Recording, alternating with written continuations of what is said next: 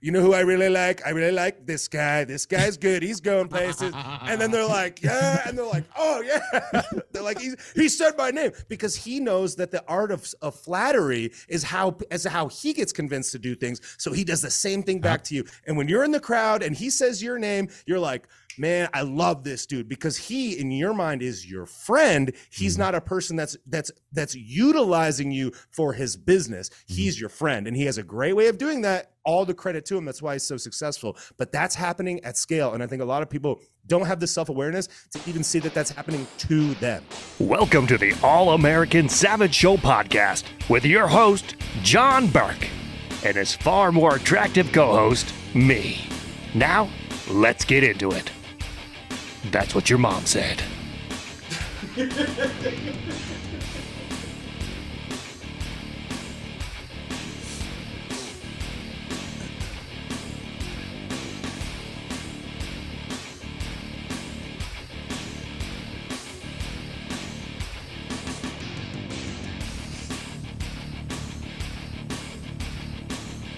What's going on, ladies and gentlemen? Welcome back to the All American Savage Show podcast. I am your host, John Burk. Special, special episode for you today. We've got the one, the only, Takenaps, aka Bobby Sauce. Uh, sorry that we're late today. It's Bobby's fault. It's completely his fault. He was late. He was late, and I blame it on him. So, Bobby, way to go. Wait. Thank you. deepest apologies. I'm glad to have you on the show today, man. How are things going for you? Sound like you've got what I've got right now. You're getting the crud.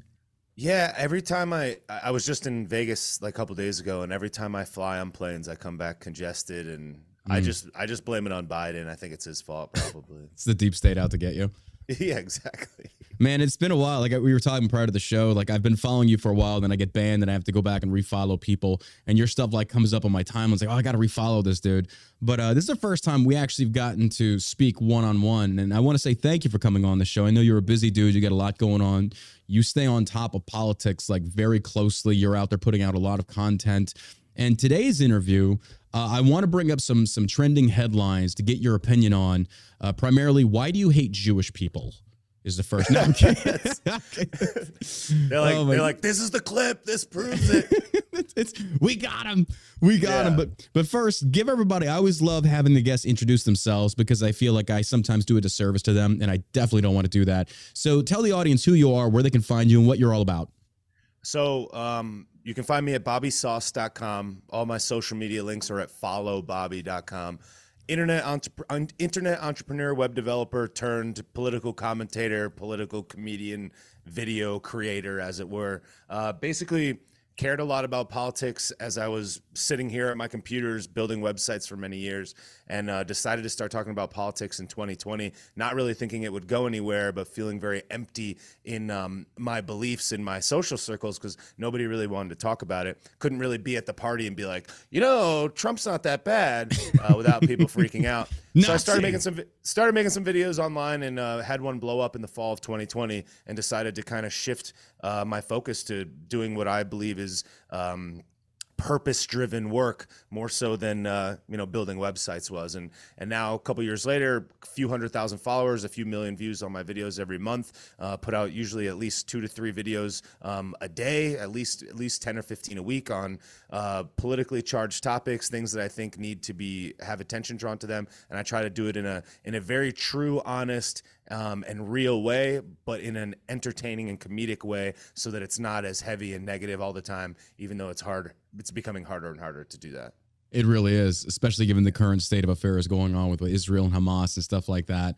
Because even yeah. some of those situations don't allow for you to like take make any kind of like jokes. I mean, yeah. It's a horrible thing that's currently going on there. With that being said, man, let's get right into it. The article we're pulling is from Breitbart today. It says blockade, no power or water for Israel, excuse me, for Gaza until all hostages released, says Israel. Gaza should not expect to see the water or electricity turn back on. While it still holds hostages captured during the massive and deadly attack on Israel on Saturday, that country's government has warned. Humanitarian aid will be forthcoming to Gaza when it shows concern for human welfare itself. Israel's energy minister Israel Katz said on Thursday when he wrote humanitarian aid to Gaza question mark humanitarian for humanitarian. What's going on over there right now is just it's disgusting. It, it's absolutely disgusting. Yep. But where I feel like a lot of people are now trying to um, make these parallels is that being that Israeli children primarily were murdered, um, burned alive, things such as this. Now, the counter for this is saying that Palestinian children don't deserve this. Therefore, Israel shouldn't go about it the way in which they're going about it. What are your thoughts on this? I think that look, I'll be the first to admit that I it's difficult for me, a person that focuses primarily on domestic issues, to understand the complexities of a of a many decades long uh, interaction. I think that I think it go it should go without saying that obviously we condemn any of these evil things. The fact that people would even suggest that people are pro violence or pro terrorism or anything else, especially after our opinions have been online for for multiple years, to me is embarrassing that people would even suggest such a thing. So it's like obviously all these innocent people eh, that, that's terrible. Now, but I don't I don't understand and know the full depths of the complexity of this conflict. And I think that a lot of people are really emotionally charged right now and weighing in. And I just don't know enough about the about the history of it to know who is right and who is wrong in certain aspects. Obviously, murdering children, doing all the horrible things that we're seeing online, obviously those things are terrible. To me, Hamas seems like a terrorist organization that's doing very, very horrible things. I don't see any good coming out of that camp. I don't believe that Palestine specifically and Hamas are the same thing, at least from what I can understand. I believe that there's a lot of innocent people, likely on both sides of this equation, that are being victimized by this. And, you know, I made a video earlier about about my friend Andy Frisella, who I proudly rock today and almost Fuck every single guy. day. Fuck Andy. Yeah. That guy's Is such a- it, I know like- Andy. He's a good dude. yeah, exactly. So it's like he's like, dude, this is a rich. These are these are elitist rich men's wars, and everybody else is getting cross caught in the crossfire.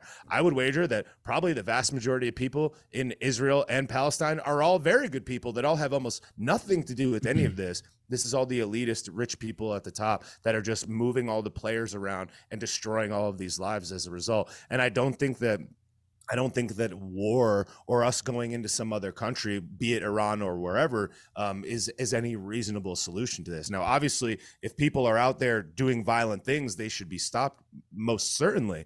But but like, I just if with all of the historical precedent that's not in, in just in the last few years, but in the last hundreds of years of American history for us to just believe exactly what is told to us Yeah. by the exact same outlets that lie to us about every single thing else for us to believe 4 days after something happens that this is just the flat out truth and anybody that dares to say is it is Yeah. somehow siding with evil is like it's insane and I keep seeing these unhinged rants and takes online where it's like you know what this is why people like us want to step back from this stuff because even the people that are trying to find the truth and trying to give you the take that's not that's not bought and paid for you would even get mad at us because we're not saying what you want to hear when you want to hear it so mm-hmm. it's it's really crazy out there it's right now. it definitely positions it's it's it's a it's an interesting dichotomy if you think about it because I, I know people like what you're talking about as far as like hold on guys you know the truth usually is the first casualty of war. The initial reports Yeah. usually are wrong.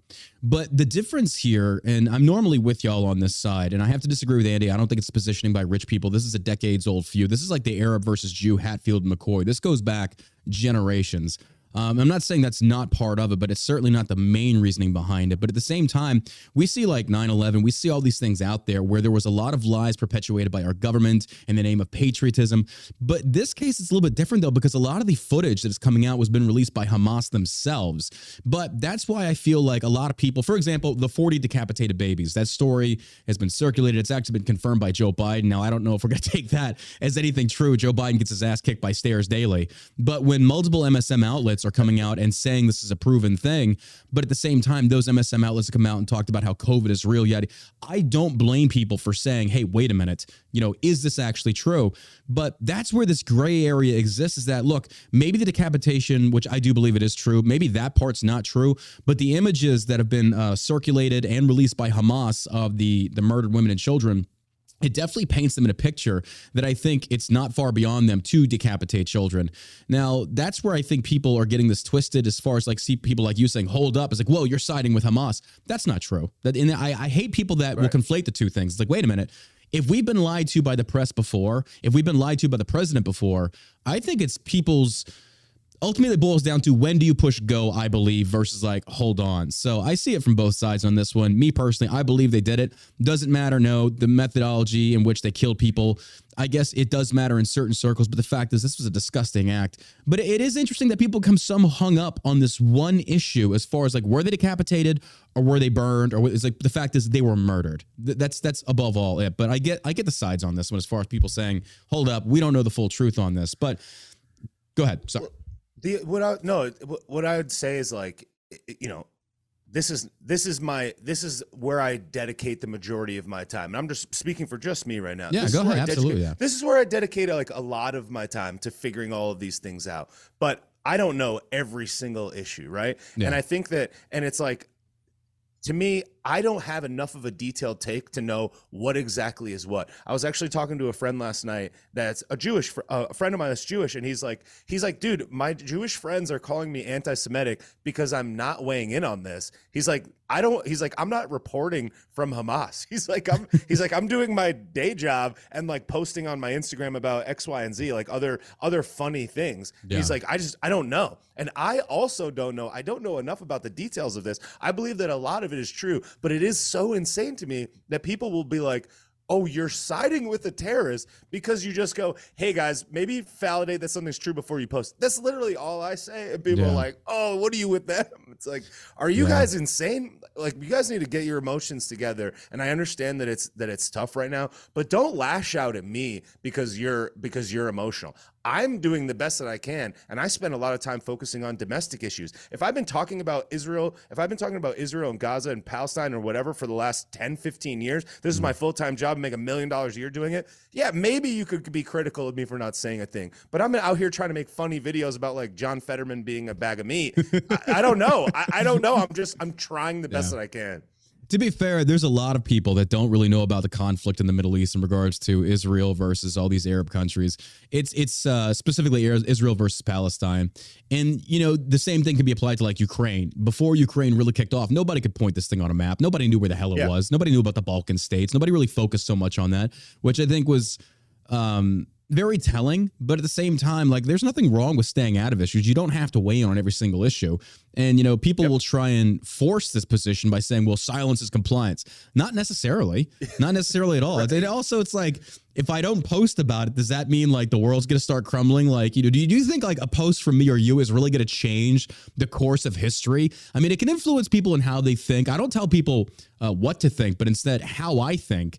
And it's like if I don't comment on something, and I like your position here, Leslie, look, look, man, if I don't know about something, I'm not going to post about it. I mean, what do you want? You want me to pull something out of my ass and say, here you go, and it be the wrong take? Because then I think that's what a lot of people get caught up in doing for the sake of clout and followers and shit like that. So it's, I can respect that position. It's a respectable position. I love, Yeah, I think I that- love busting I- Andy's me, balls, I thi- though.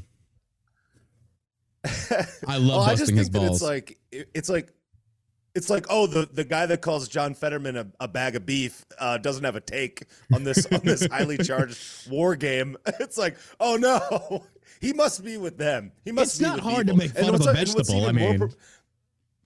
yeah, yeah, but what's even more perplexing is like people who know me in real life, who've met me in real life, have loved everything that I've said or most things I've said, that will literally be like, "Oh, so you're a terrorist now?" And it's like, "Are you like you're unhinged, bro?" It's like I don't I don't want to know you anymore. And if you're Yeah. and it even and it even goes back to like it even goes back to people that judged us for saying things like Trump's not that bad in 2016. It's like, "Oh, I've been your friend for 15 years you've known me to be a great man deserving of deserving of respect who has mm-hmm. treated you with nothing but respect for 15 years. But now all of a sudden i'm a i'm some type of a i'm some type of hater or some hate hatred hatred filled person because of this. And now you're not my friend anymore. It's like Yeah. good thing we were friends i guess. It's like sayonara dude. You're not you're not lying on that one. I had a uh, it was two days ago. I had had a, a guy that I've known via Facebook. We were Facebook acquaintances for years. He's a fellow combat veteran.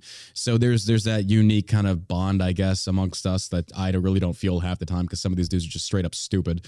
Um, and I'm, I'm a veteran. I can say that. It's like saying I have a black friend. I can say racist jokes.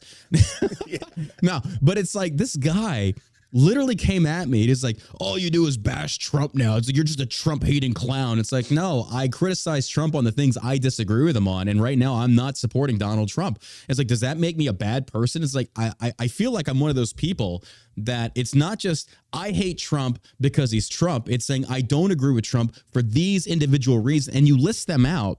And regardless if you're for Trump or not, if you can't come back at me and say, hey, I disagree with you because on these reasons because of you know A, B, and C, then we'll have an engaging conversation. But instead, it's just, oh, so you're going to support Biden. It's like I never said that. I'm saying I disagree on these yep. topics. And so for a lot of people, it's a zero sum game. It's all in or nothing. So when people ask me in the past, do you support Trump? I say, which policy? And I'll give me a well, overall. Yeah. Doesn't matter. It's not that. It's not black and white. It's like give me the policy, and I'll tell you where I stand. Yeah. No, it's it's it's what's interesting I think is that I think that a lot of people are not as skilled at like people like us who are recording our voice. We have to have a we have to have a certain degree of um, skill when it comes to communication. Yeah. And I do think that that is not a skill shared by all. I'm, it's not that I'm smarter than you. It's not that I'm better than you. It's just I may be more advanced at communicating maybe than you are. And you're probably better at me at 99% of other things. But it's like we're out here trying to communicate a very complicated and complex point, but they're not on that level of communication so that they, so they reject it. It's like when you're it's like when you're dating a person and you don't have the same communication level. It's like if I'm trying to explain this to you, but yeah. you don't have the way to communicate it back, we're always going to butt heads. And the reality is, we probably agree on more than we don't. We just yeah. not at the same communication level. And I think that that's the thing that that people are are lashing out about where like they'll fire off these spicy comments where they mm-hmm. would never be able to articulate that in person nor would they because they know that they would have to stand and then defend that position yeah. but if they fire off a spicy tweet when they're when they're you know when they're taking a dump or make a comment or something it's like they didn't even really think that through and yeah. us on the other end if you're if you're like an emotional person you'll like take it too hard. And people like us have to be we have to be resilient to those types of things. And a lot of people just don't understand that. Yeah you know having the platform that you do especially when you're putting those hot takes out there and stuff like that it definitely requires you like you said i like how you put about the the communication.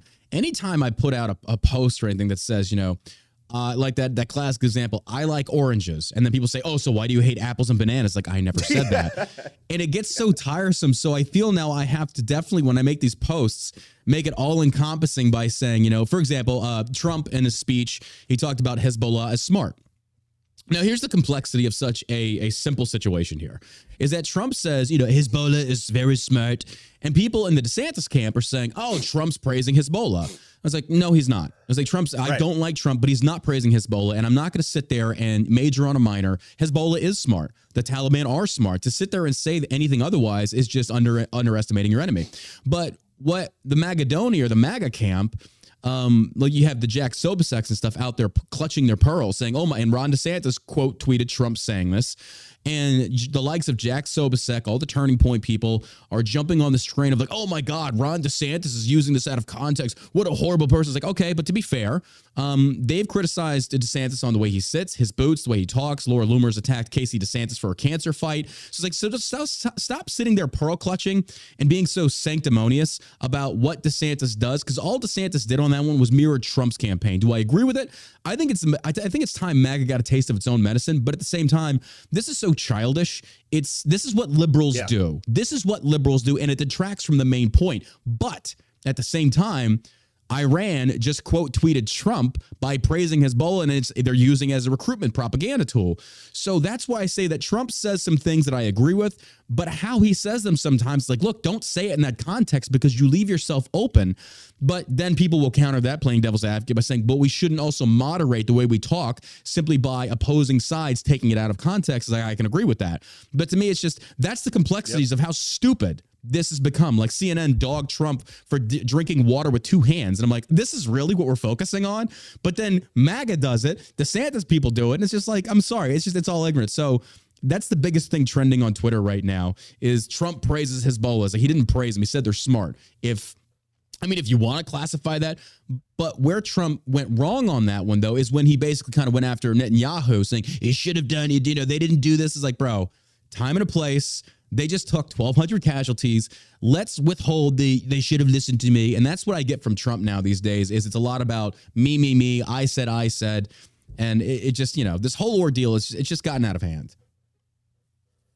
No, exactly, and it's fun. It's funny. Like I, I generally like a lot of the things that DeSantis says, and that doesn't mean that I think that he's perfect. That doesn't yeah. mean that I think that nobody is is good as well. But that play, the the the quote tweeting or the re- reposting what Trump said, is like when he said that like Putin is smart, or saying that like, yeah, uh, yeah. or said that Xi Jinping runs his country with an iron fist. It's like these are these are true statements, yeah. and in the and in the and in the game of diplomacy, it's like you can say a thing without without it meaning what people are thinking it means. And I do think that that was an error on the DeSantis camp for throwing that for throwing that back at him. It's like of all the things that you could attack him on, that was a that's a weak one. But you're you're absolutely right to thing, say, yeah. Right, but to, but but then you're exactly right to say that like people that are in the MAGA camp unequivocally they'll say they'll say things about DeSantis they're like this is disgusting and it's like you guys are saying lots of equally disgusting. It's like you accuse they, DeSantis like, of being a pedophile. Come on, like the morality yeah, here, yeah. you don't have the moral high yes. ground. So don't get mad when the opposing political side plays you at your same game. Otherwise, if we would have just ran clean campaigns, this wouldn't be happening. But you know self-awareness dude that's the thing Bro. that's the one thing that that really gets me is like if i could if i could encapsulate the theme of 2023 it's like lacking of self-awareness that's the oh, yeah. thing that to me makes the most sense it's like people are not even realizing that they are critical of the exact game that they are playing and yeah. all these people that are so quick to be like the left does x literally do the exact same thing and it's like you guys yes. need to do a little bit of inverted you need to look inside a little bit and and stop pretending that you're not doing the same thing and let's just try to maybe focus on the big things that are objectively provably true right? and if we yeah. if we just focused on those we would move a lot more mountains than we would being like look he said this yeah. isn't that gross it's like okay. for me you know eh, you're right it's just one of those things that we get bogged down in child's play politics versus focusing on the policy and i'm mm-hmm. i'm fed up with it but again again, I'm not going to sit there and turn a blind eye to the hypocrisy of both sides on this one. Uh, yep. Instead, it should be called out and have more rational minded people on there. Uh, let's go on to the next article. This one comes from us from Breitbart again. Um, report claims that Hamas left knives inside of Israeli children murdered in front of parents. Um, honestly, I, let me move on because I feel like we've already covered this. It's disgusting. Um, okay, here's a big one right here. Um, Donald Trump not expected to support Steve Scalise in speakership race. Former President Donald Trump is reportedly not expected to support House Majority Leader Steve Scalise in the speakership race against House Judiciary Jim Jim Jordan. Now Trump has endorsed Jim Jordan. They took a vote yesterday. Today they actually do the vote, but yesterday they took a um, a vote and Scalise got the majority. But Trump's endorsement of Jim Jordan didn't have enough weight to get him in there. Where, what do you think? That, where do you think this is going to go here? You know, it's funny, man. It, it's like this is yet another perfect example of like of the of the of the lack of self-awareness in like the generally speaking always Trump only Trump camp. Yeah. Is like that Trump will go they'll go Jim they'll go um uh Kevin McCarthy is a rhino globalist whatever, right? He's a shill for Ukraine. And then Trump will be like everybody vote for Kevin and then they're like McCarthy for speaker. Then McCarthy gets in, and then they're like, McCarthy sucks. McCarthy's a rhino loser. Get McCarthy out. And then they get him out. and it's like, he he told you to put him in. So is he bad? Is he good? It's like they they they will let Trump say one thing and then they'll let him also say the exact opposite thing and no matter what they just yeah. pretend that the other one didn't yeah. happen it's, it's like if i could tell you that i'm going left and i'm going right and then i happen to go left then well he didn't lie he also said he was going to go left so yeah. as far as this stuff is concerned i think a lot of it is a complete waste of time and i think some other members of the some other members of the house basically said that kevin mccarthy even though I'm not really particularly a fan of him. He said he was the most conservative Speaker of the House we've had in recent memory. Now, I don't know all the details, I don't know every little specific, but to me, it's like is this guy is this new guy somehow going to be that much different? Did he do something that was so bad? I, am for the movement and the shaking but i don't necessarily know that this is actually going to accomplish anything. I mm-hmm. like jim jo- i like jim jordan. I really don't know any of steve steve scalise's positions but it does definitely say something when when people will say like i do feel that I do feel like uh, perception uh, is a lot of the game of marketing and branding, yep, and I do think that everybody in the Trump uh, mechanism is like they're like Trump is a thousand miles ahead. He's the only one. He's the only one that can do anything. But then when an actual execution comes and he doesn't actually come through on it, it's like it's it's crickets. Everybody just goes yeah. dark, and they're like, oh no. But he everybody want look in 2020. I saw nothing but Trump hats. I didn't see a Biden hat on anywhere in the in the whole world if you want to say that they cheated at the election, that's totally fine. You can believe that. I'm not saying it was all above board, but to sit there and pretend like a shitload of people didn't actually vote for him,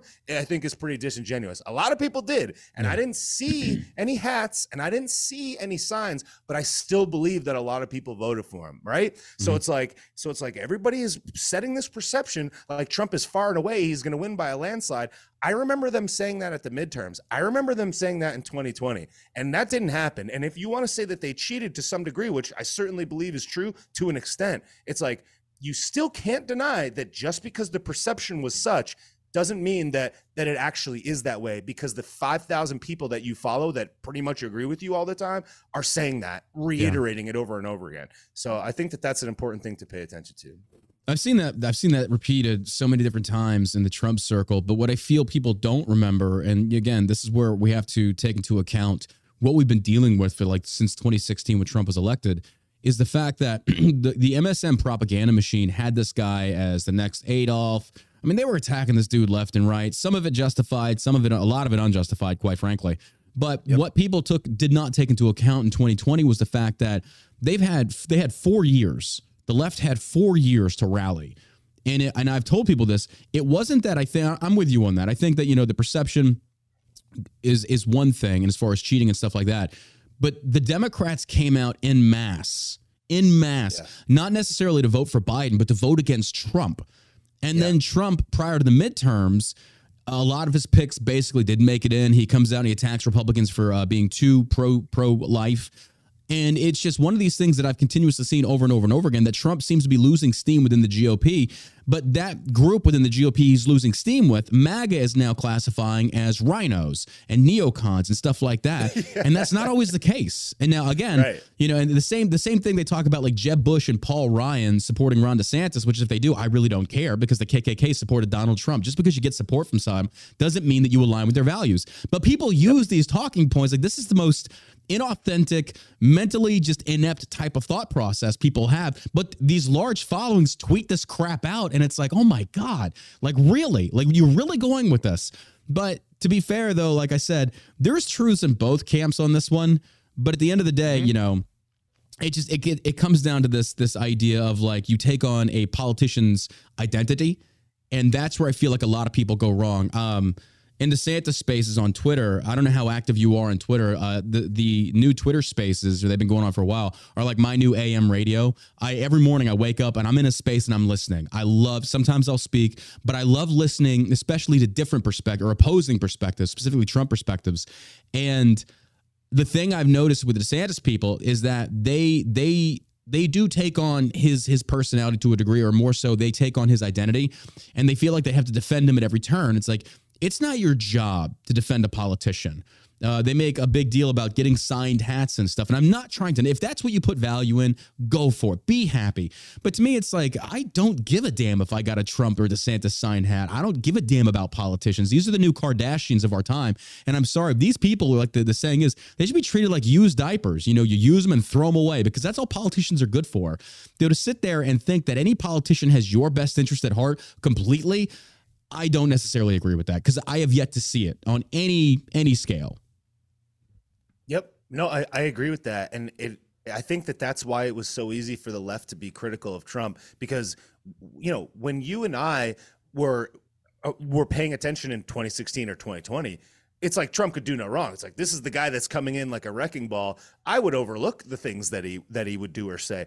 But I but now that I'm kind of like a little now that I see some of the holes in his operation, I see things like they're like Trump's handing out pizzas in Iowa and people are yelling, "I want a pizza from Donald Trump." If OJ Simpson was handing out pizzas at, in Iowa, people would want a pizza from OJ Simpson. If a meth addict was handing out pizzas in Iowa, somebody would want the pizza from a meth addict. It's like, uh, why are we why are we idolizing him like, "Look, he has a good golf swing." I don't give a shit.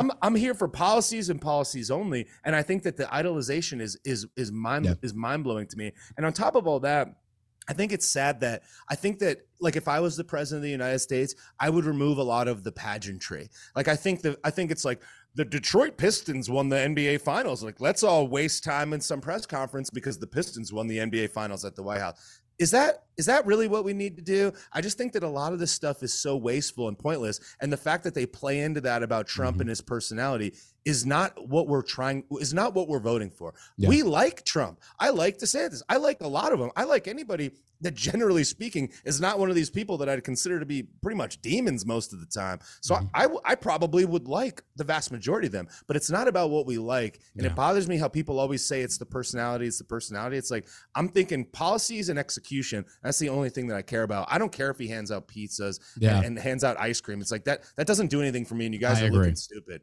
It, yeah, I agree with that one entirely. It's just we're, we're focusing on minors that don't matter. Um, this Mm-hmm. Zoom meeting is going to end in like 10 minutes because I don't have it. So I'll have, if it does end, I'll call you right back and we'll continue on the interview. Okay. Going into the next article here. Um, here we go. Did you see the Harvard stuff going on right now? I I I did see a little bit about it. Um, I did see a little bit about it. I don't I don't know the full story, but I did see a little. Yeah. So apparently there was a, a- group of Harvard students that came together and wrote a letter supporting Hamas and blaming Israel for the attacks. And the article comes to us. It says billionaire Bill Ackman calls on Harvard to release names of students supporting terrorism against Israel. Um, billionaire hedge fund manager Bill Ackman is calling on Harvard to release the names of students that are members of groups that signed. They and they themselves. And the reason I bring this up, this is important for the next article. Um, there are members of groups that signed a pro-terror statement in response to the recent Hamas attacks against Israel, so that employers do not inadvertently hire pro-terrorist graduates in the future. That's what happened with Harvard. Again, this was proven. They came out immediately in the aftermath of what happened with Hamas and demonized Israel. They signed this thing which led to the next article, which I find to be freaking hilarious, that a doxing truck drives around Harvard showing names and photos of students who blamed Israel for the Hamas attacks. It's literally one of those um, electronic billboard style trucks with the back. And so it's got their pictures and names Yeah. of every single person. I think there was 30 students that signed that. And I, I I think that's hilarious. I think, and again, this is Harvard. if you think, I mean, this is Harvard. This is this is the Ivy League school. This is what they do. This is the breeding and indoctrinating ground of liberals. They're educated idiots. I thought this was just hilarious to me. Yeah, dude, it, I do think that's also hilarious, and I think that look, I, I saw a um, I saw a person, I forget who it was. It was a Twitter post, and it was like, it was like, if the these people sign this document and they want to have like I think it said like a pro Palestine rally is what it said, and they're like this university, I don't even know which university it was. I think it was City University of New York. They're like they shouldn't allow them to have this rally because it's unsafe for Jewish people, and it's like, yo, the whole point of the First Amendment is that you allow Yeah. anybody to speak, even if you hate what they have to say. And to say that you're gonna, if you're gonna now do the exact same thing that they did, that they wanted to do for us, for saying something that they disagreed with, I don't agree with it. I think anybody that supports terrorism is insane. I don't know that being pro Palestine is being pro Hamas. I think that there's a lot of lost in translation communication stuff here. And I think that people are so emotionally charged that they're doing very leftisty things and saying that, like, you should ban this speech because it's bad. D- dude, you have to have the right to say the most horrible things imaginable. That I is agree. the rule, no matter what. And if they want to say that stuff and write their name on it, and somebody puts their picture up, that's Americana, baby. That's what I love to see. That's showbiz, dude. I love that. So, but we were against hate speech. I thought we banned hate speech, but suddenly, yeah, I, I'm with you, man. I'm with you. To me, it's like I encourage that though, because Yeah. now you know, now you at least know where people stand. So people want to come out and support Hamas, and it's like, hey, man, let them, let them. Yeah. I mean, uh, put put a target on their back in a sense. Not, I'm talking about figuratively. Um, Yeah. But you know, let them if that's what they want to do. We saw the Dearborn, Michigan rally with all the pro-Palestine, pro-Hamas, where they were singing from the shores to the sea, in in terms of like getting rid of Jews in Israel. It's like, look, I disagree with it. Um, but uh, let them. I mean, by all Yeah. means, if you know if they want to put their identity out there, then by all go for it. I'm not stopped. Do I think it's stupid? Do I think it's disgusting? Absolutely. But that's free speech. And you know, the same side that argues against hate speech, I'm I'm wondering where they're at as far as banning this kind of speech. When you're saying, you know, thank God for dead babies and dead Jewish babies, that's not hate speech. Do you not want to see that banned? Well, you know, it's like exactly. So who's the arbiter of what can be said and what can? That's why the first I'm a I'm a one A absolutist, hundred percent. Yeah. I think there's a lot of I think there's a lot of tribalism that people tend to forget where it's like you're you're much more encouraged and or wrapped into a thing if you're around a bunch of people that are doing it. So here's and I don't know anything about this Dearborn rally. I'm just going to use my human observation. If you go to a rally, let's say that you're a young kid, a college kid or whatever, I don't even know who was there, but let's just say and you go to a rally that's a pro Palestine rally, and let's say that mm. you believe that Palestine deserves to not be treated as such, it's not even a Hamas thing. And you go to this event and they all start chanting this thing. If you're there, do you agree with that chant?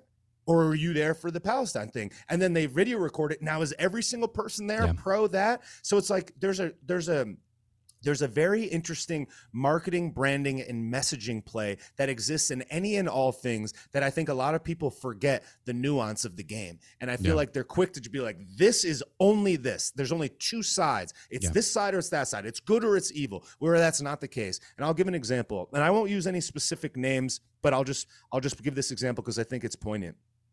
I was at a I was at a I was at an event and there was a there was a party for a specific political candidate and it said come to this party there's Oh, give me free dri- names. Give me names. no, no, there's no, free, you know, they- there's free drinks there's free drinks and there's free food at this party and this candidate is going to be there Hmm. and then you go to the venue when there was no other place offering this same offer. And there was a small like there was a small area that this place that this thing was going to be in. So all these people were packing in right at the time where there were free drinks and free food. And then all of a sudden the candidate walks through the middle and everyone's like yeah because he's there. Just because there's a guy there. It, it could have been me. And there and everybody is like and then they shoot a video from the angle that makes it look like the whole place is on this person and like look at the support. Oh my god. It's like Yeah.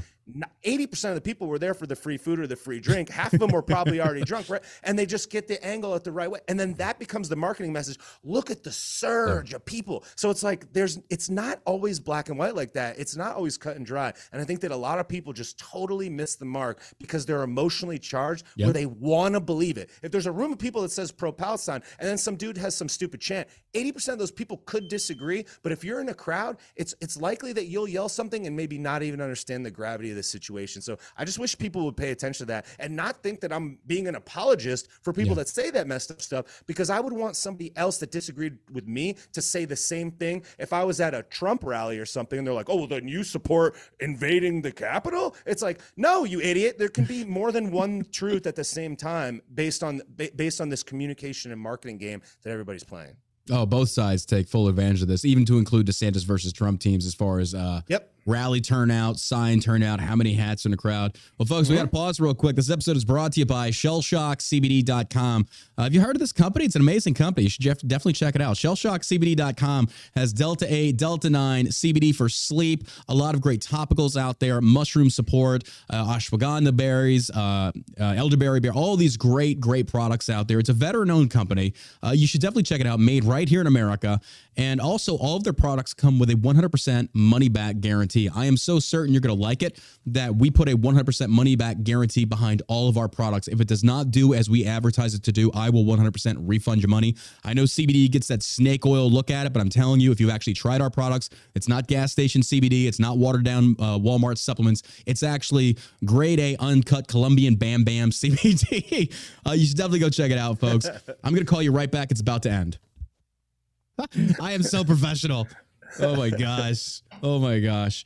All right, moving on to the next article. I guess I need to pay for Zoom. Uh yeah, whatever. Yeah, I, I did it the other day. I was like, I was like, I have to just. I think it's like te- nine nine bucks, ten bucks a month, fifteen Yeah. bucks a month, something like that. I was like, I have to just do it. I'm definitely gonna edit this out in the post uh post editing. we got like a 10 minute span of what the hell's going on. Uh, next article, I, I wanted to highlight this article because I thought this is a very unique stance that a lot of people are not taking or are not understanding. And the article is uh, from Tom, Representative Thomas Massie. Uh, is likely to oppose sending aid to Israel in the wake of Hamas attack. He says, "I don't believe in foreign aid. Uh, the White House may soon request more aid. I believe uh, we send Israel roughly three billion annually, but right now the uh, White House is putting together a two billion dollar package in support of Israel." And the White House may soon request more aid for Israel in the wake of the Hamas attack. At least one Republican representative, Thomas Massie, is signaling that he's likely to vote against it. He says, I don't believe in foreign aid, he said, indicating that it's not solely about Israel. Thomas Massie signaled on Wednesday that he's likely to oppose any further U.S. aid to Israel in the wake of the Hamas terrorist attack, um, especially if it comes in the form of a standalone bill. He says, I'm opposed to foreign aid, the Kentucky Republican told Insider in an interview at the Capitol. Some people say my position on opposing all foreign aid is radical. I think what's radical is sending money to other countries when we're going bankrupt, and he doesn't care how much he gets it for it. I'm basically at this point immune. I've got the antibodies to almost every attack that can be leveled at me, said Massie. I'm not worried, and if I don't end up coming back here, I'm not worried either.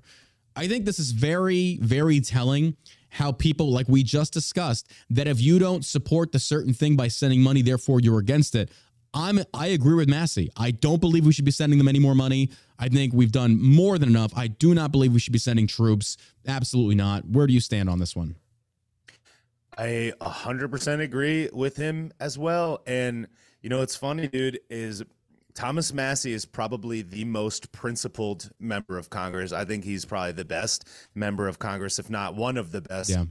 And it's funny because there was this huge attack leveled at him not even just a few months ago mm-hmm. about how he's a rhino. Oh, they're bro, like, here we go. Here like, we go. They're like Mass. They're like Massie's a rhino, and you know what else is that, you know, the infallible, the you know, the infallible, the anointed one, Donald J. Trump, also tried to get Thomas Massie kicked out of the party while he yep. was in office for similar things. So it's like Thomas Massie is literally the most principled guy, literally the most conservative guy of anybody, and he's a hundred percent correct. And we we are bankrupt. We've got thirty three trillion dollars of debt. We don't have the money to do this. We're all getting screwed and pinched for this. And it's mm-hmm. like, well, why why are we giving money to this specific issue? Two things can be true at the same time, and his take is a hundred percent correct. And yeah. all the people that are out here fighting against aid for for for um for Ukraine to now go and say that this aid is actually okay, and to also say that Thomas Massie was a rhino, but now here he is doing something that's very America first. I wonder where all the America First people are now because again, they don't have self-awareness. And Thomas Massie, I think, is the, is one of the best among us, and I, I'm thankful that he's uh, that he's out there with this voice because he is correct. He's oh, I'd love to get him on the show. Ron Paul. I'd love to got. get him. Sh- Bro, I love yeah, Rand and Ron. I love I love their stances out there. I want to go back to the attacks you said leveled at Massie. I know who you're referencing. DC Draino and the rest of those crew are some of the biggest sellouts of the Constitution that play into the Trump camp because that's when Anna Paulina Luna wanted to levy um, a $10 million fine at Schiff. I don't like Schiff. They wanted to censure him and then give him a $10 million fine. It's like, uh, no, that goes against the Constitution. But instead, I this is all political theatrics and optics, like you said before. So if you disagree with Anna Paulina Luna about uh, the $10 million, then you must be a rhino. That's what DC Draino tried going after Massie on. And I encouraged Draino. We were once friends, but that dude, he's just gone off the reservation into, into blind loyalism or loyalty, which just disgusts me. But what I saw him do was go after Massie. He's like, here's the deal, bro. Debate him I want to see Draino debate Massie, and you prove to the world how this guy, a principled politician, one of the very few that actually went against Trump on some of his policies that were actually not constitutionally based, he went against this. How is Thomas Massie a rhino? I don't get this. But again, we talk about blind optics, a lack of, like you said, self awareness. I don't think it's that.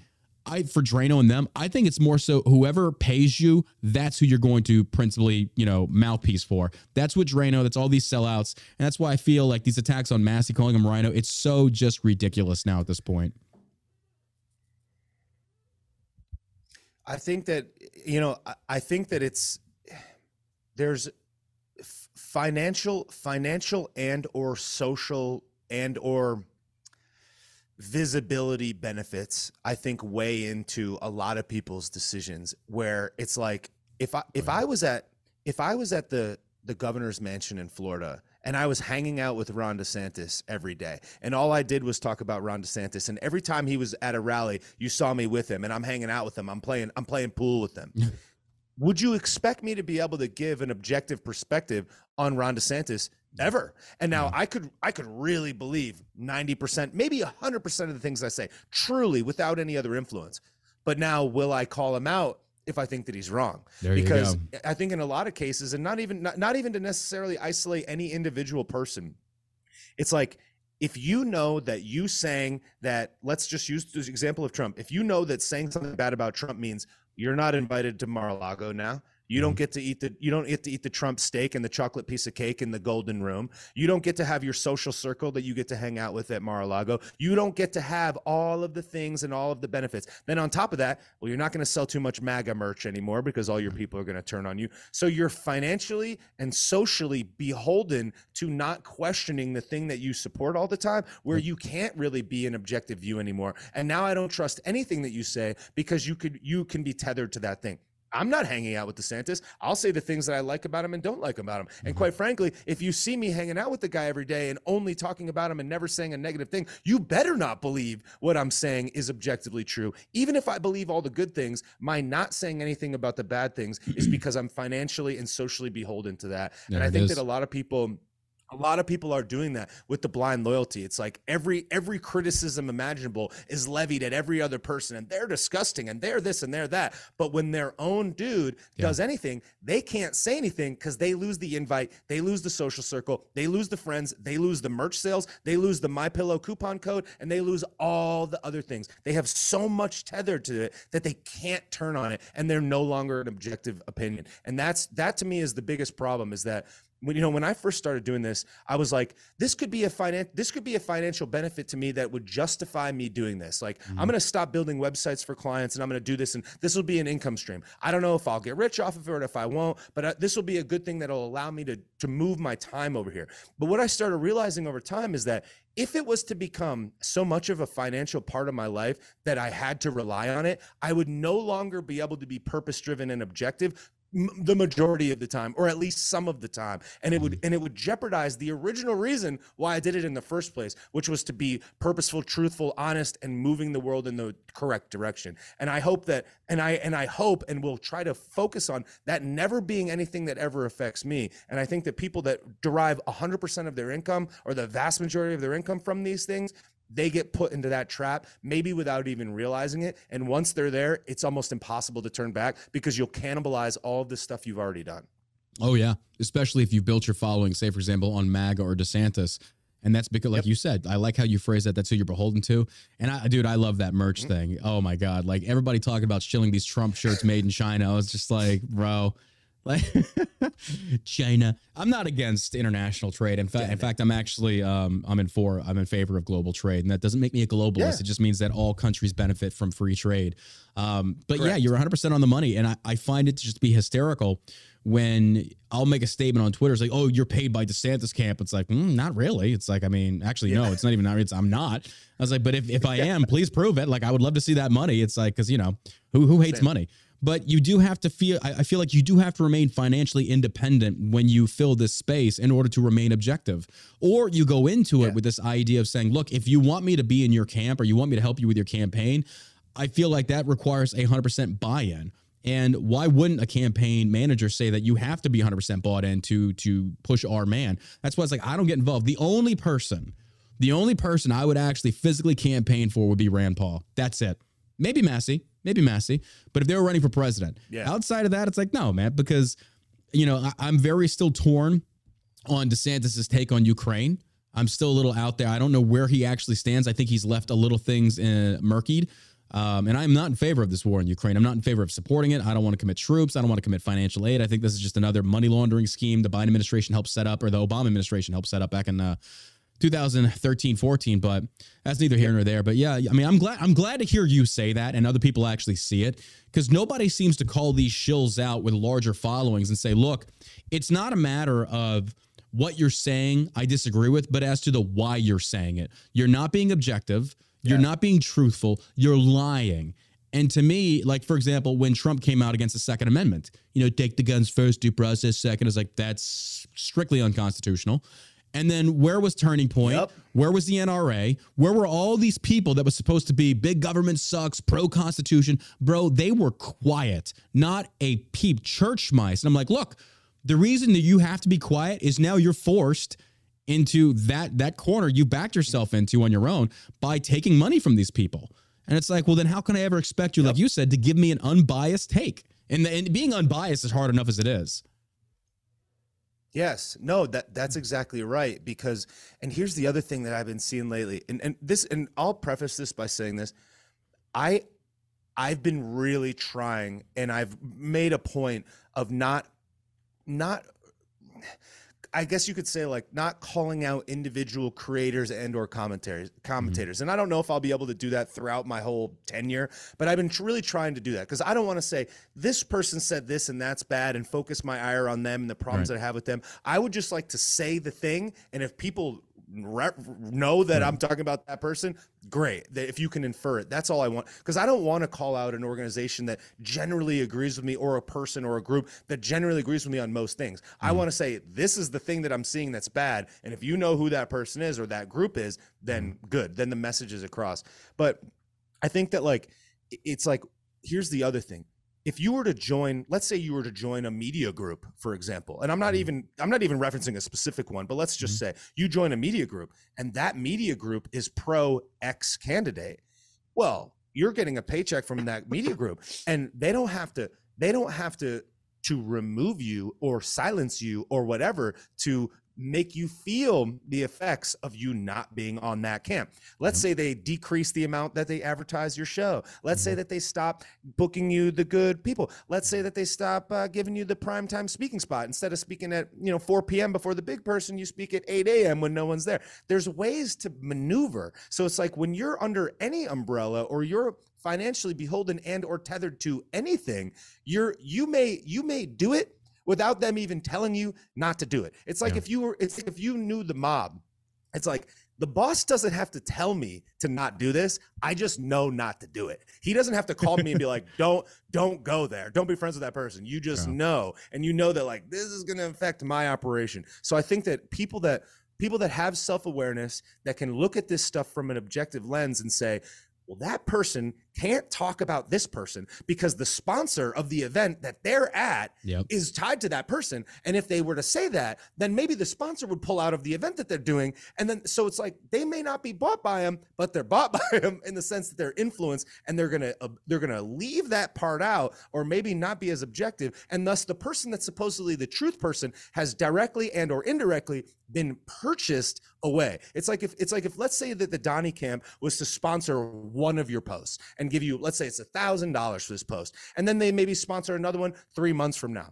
Well, when it comes time for you to criticize Donnie, you're like, well, DeSantis didn't give me the thousand, and no one else gave me the thousand, so I'm just gonna not talk bad about Trump so I could maybe get the other thousand. So mm-hmm. he's literally purchased you for the two for the two amounts without even purchasing you, without saying don't say boo about me. He just has you. So all these micro influencers, all these independent voices are are falling victim to the exact same mainstream top level media narrative that is except they're getting the micro independent people and they're making them non-independent. And how do they do it? They invite you to the golf course and they give you a little they give you a steak and a chocolate cake and they and then when the and when the, when the event comes up it's like you know who i really like? I really like this guy. This guy's good. He's going places.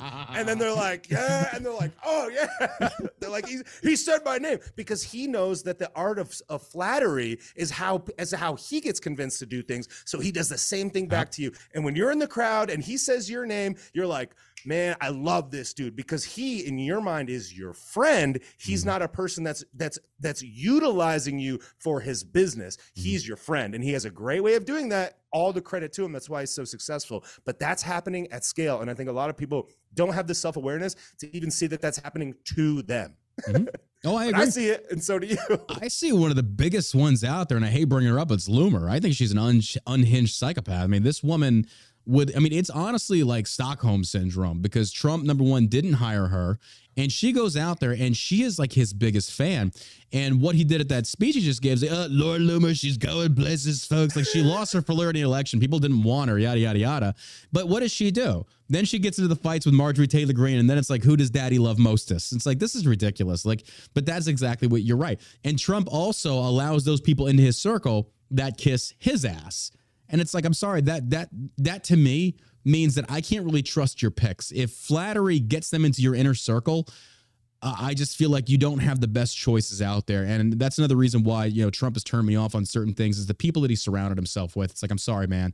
I, I don't, what, what overall, what I'm looking for and this is what I think a lot of people need to be looking at in regards to the 2024 runoffs, is that we need somebody within the GOP. I'm, I'm a conservatarian. I, am conservative, but I'm also a progressive, or I'm more liberal in certain areas culturally. Like live and let live, do what you want to do. I'm just constitutional at, at heart.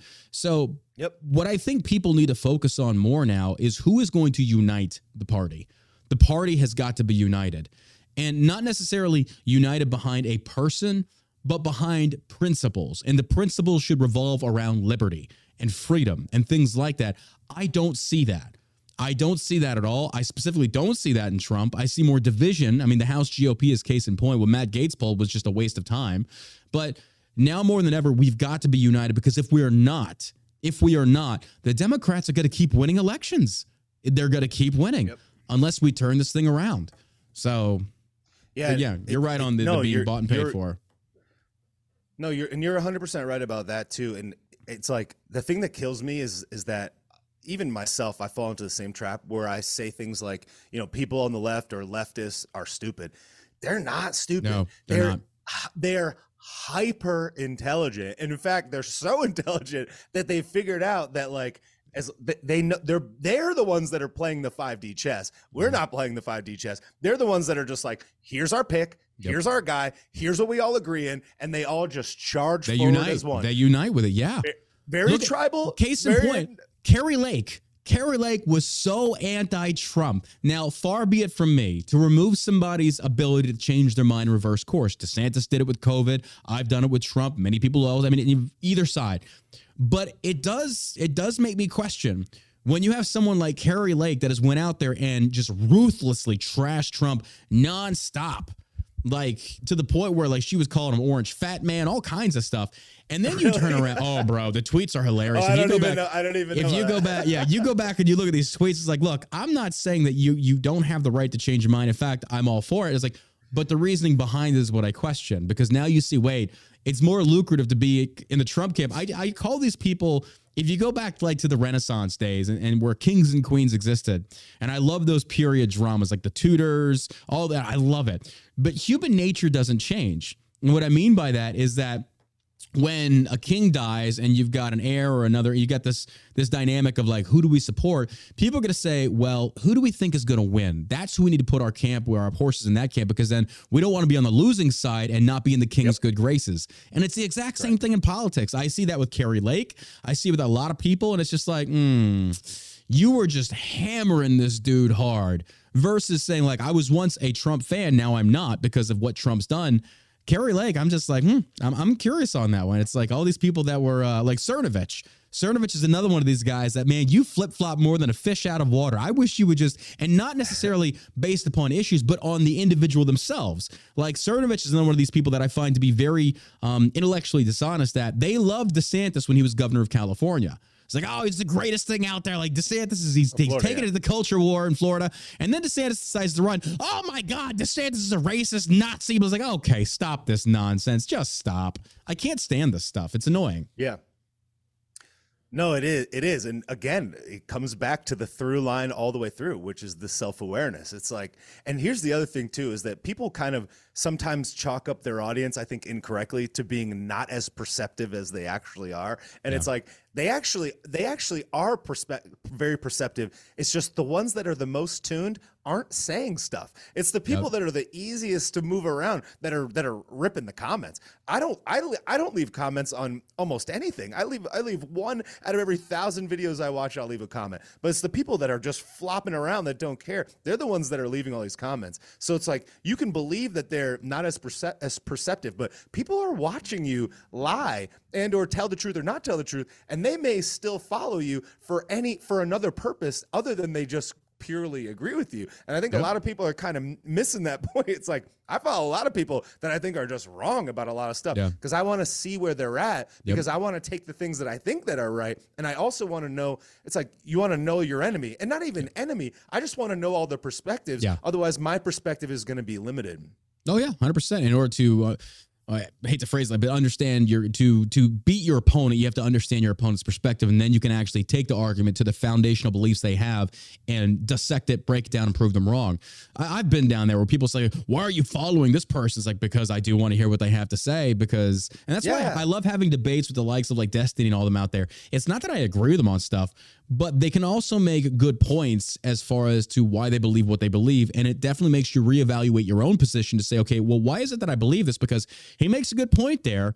So then it, it forces you, like you said, to show some introspect, have some cognizant ability to say, wait a minute, I need to educate more as to why I stand on this principle or why I don't. So I think it's it's a good question. Next article here, you're gonna love this one. Arnold Schwarzenegger, Mr. Uh, Screw Your Freedom uh, blast Democrats. They want to fuck up every city in America. Um, Democrats, excuse me, the the remark came uh, during a recent installment of Sirius XM's Liberty. Uh, Liberty with Rob Lowe. When uh, when Lowe asked the 76 year old Terminator star and former Republican governor of California what it means to be a Republican and what it means to be a Democrat, Lowe led into the discussion by homing in on Republicans. Nothing that former Representative David Dreier out of California characterized by party's platform as consistent of, in no particular order, strong military, low taxes, less government, and more personal freedoms, noting there was one more he'd forgotten to mention. Uh, strong law enforcement, Schwarzenegger chimed in. Um, Lowe shifted the discussion to the other side of the aisle, asking Schwarzenegger what it means to be a Democrat. He said, ruin your cities. He responded, That's what Democrats would say. We're about ruining cities. We want to fuck up every city in America. That seems to be the theme right now. Why is that? Lowe asked. He says, I have no idea. The positioning of Schwarzenegger, who during COVID, and I don't even know why people call this guy a Republican, he's not a Republican, but when this guy says things like, screw your freedom, he came under so much heat but now that he's going to try and take the stance of like Democrats, the ones screwing it up, like, bro, you were a part of that equation. You had a lot to do with that. Yeah. He was a big climate. He was a big climate guy as well in California. And COVID. And to COVID. Appease, to appease the people on the other side. Yeah, and during it, there's a there's a documentary about him. I think it's on Netflix that came out a few months ago, and I watched it. And the guy's life is is absolutely fascinating. And it's like I can agree with you on a lot of things and disagree with you on a lot of things, but he basically said while he was in office, and they alluded to in the documentary, it's like he was he was friends with a lot of the people that he was pretending to be in fights with. And he's like that's kind of the game of politics is you just play so that you can get the votes and get the yeah. get the um, get the public attention so you can get reelected. He literally flat out says it. And it's like i do find it fascinating that people will have one take that's so counter to the remainder of their takes and their actions. And people will and people just casually forget all the other things that they did that yeah. was bad. I'm glad that he's saying that because that's correct, but it's like you also did lots of bad things, my my dude. And then on top of it all, it's like this guy also did a lot of scumbaggery to his family. so it's like that's kind of like something to weigh into the equation as well. I'm not saying that you're defined by that, but like that's just like some high level scumbaggery type of stuff. So I don't know how much I'm going to take anything that you're going to say seriously, like respectfully, my friend, but uh, I don't know. I think it's definitely become eye opening to see where politicians are actually human beings. And now we we basically have to say that our politicians have to live in glass houses as they always have. To me, it's like I don't care. I don't care about your personal life. Doesn't matter to me. You know, I mean, if, if people have problems with Schwarzenegger and they don't have problems with Trump in regards to infidelity, it's like, come on, man. Let's be let's be consistent in your hypocrisy, at least there. But you know, and Trump, sure, Trump by no means is like the perfect example. I don't care about that. I care more about where do you stand on policy? what am I getting out of this deal? So if people want to, eh, you know, I get how a lot of conservatives um, that are very church going, God fearing people, and I, I fully respect that. But I get where they say we want a man of principle and conviction to lead us, a man that fears God. I completely get that. It makes sense to me. But I feel like the more important standard is that where they stand on certain political issues that I feel directly impact all of us. But and and that's why I say like the guy could be a Jew, he could be a Catholic. I don't care. It doesn't matter to me. As long as you're making the correct choices that are constitutionally sound, that's all I really care about. But unfortunately, you know, we have all these politicians like Lauren Yeah. Boebert giving hand jobs in movie theaters. It's like, oh my God. It's like, yeah, that one probably shouldn't have been doing that one. So